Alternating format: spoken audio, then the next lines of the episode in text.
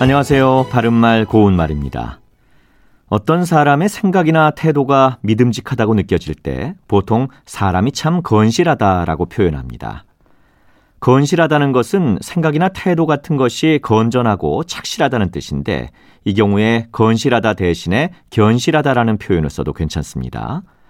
견실하다는 하는 일이나 생각, 태도 같은 것이 믿음직스럽게 굳고 착실하다는 뜻으로 사람의 생각이나 태도에 대해서 말할 때 거의 비슷한 뜻을 갖고 있기 때문이지요.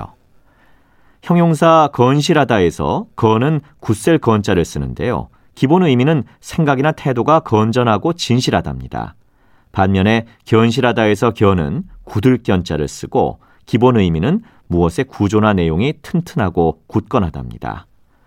건실하다와 견실하다의 기본 의미는 다르지만 서로 공통적인 의미를 갖고 있기도 합니다.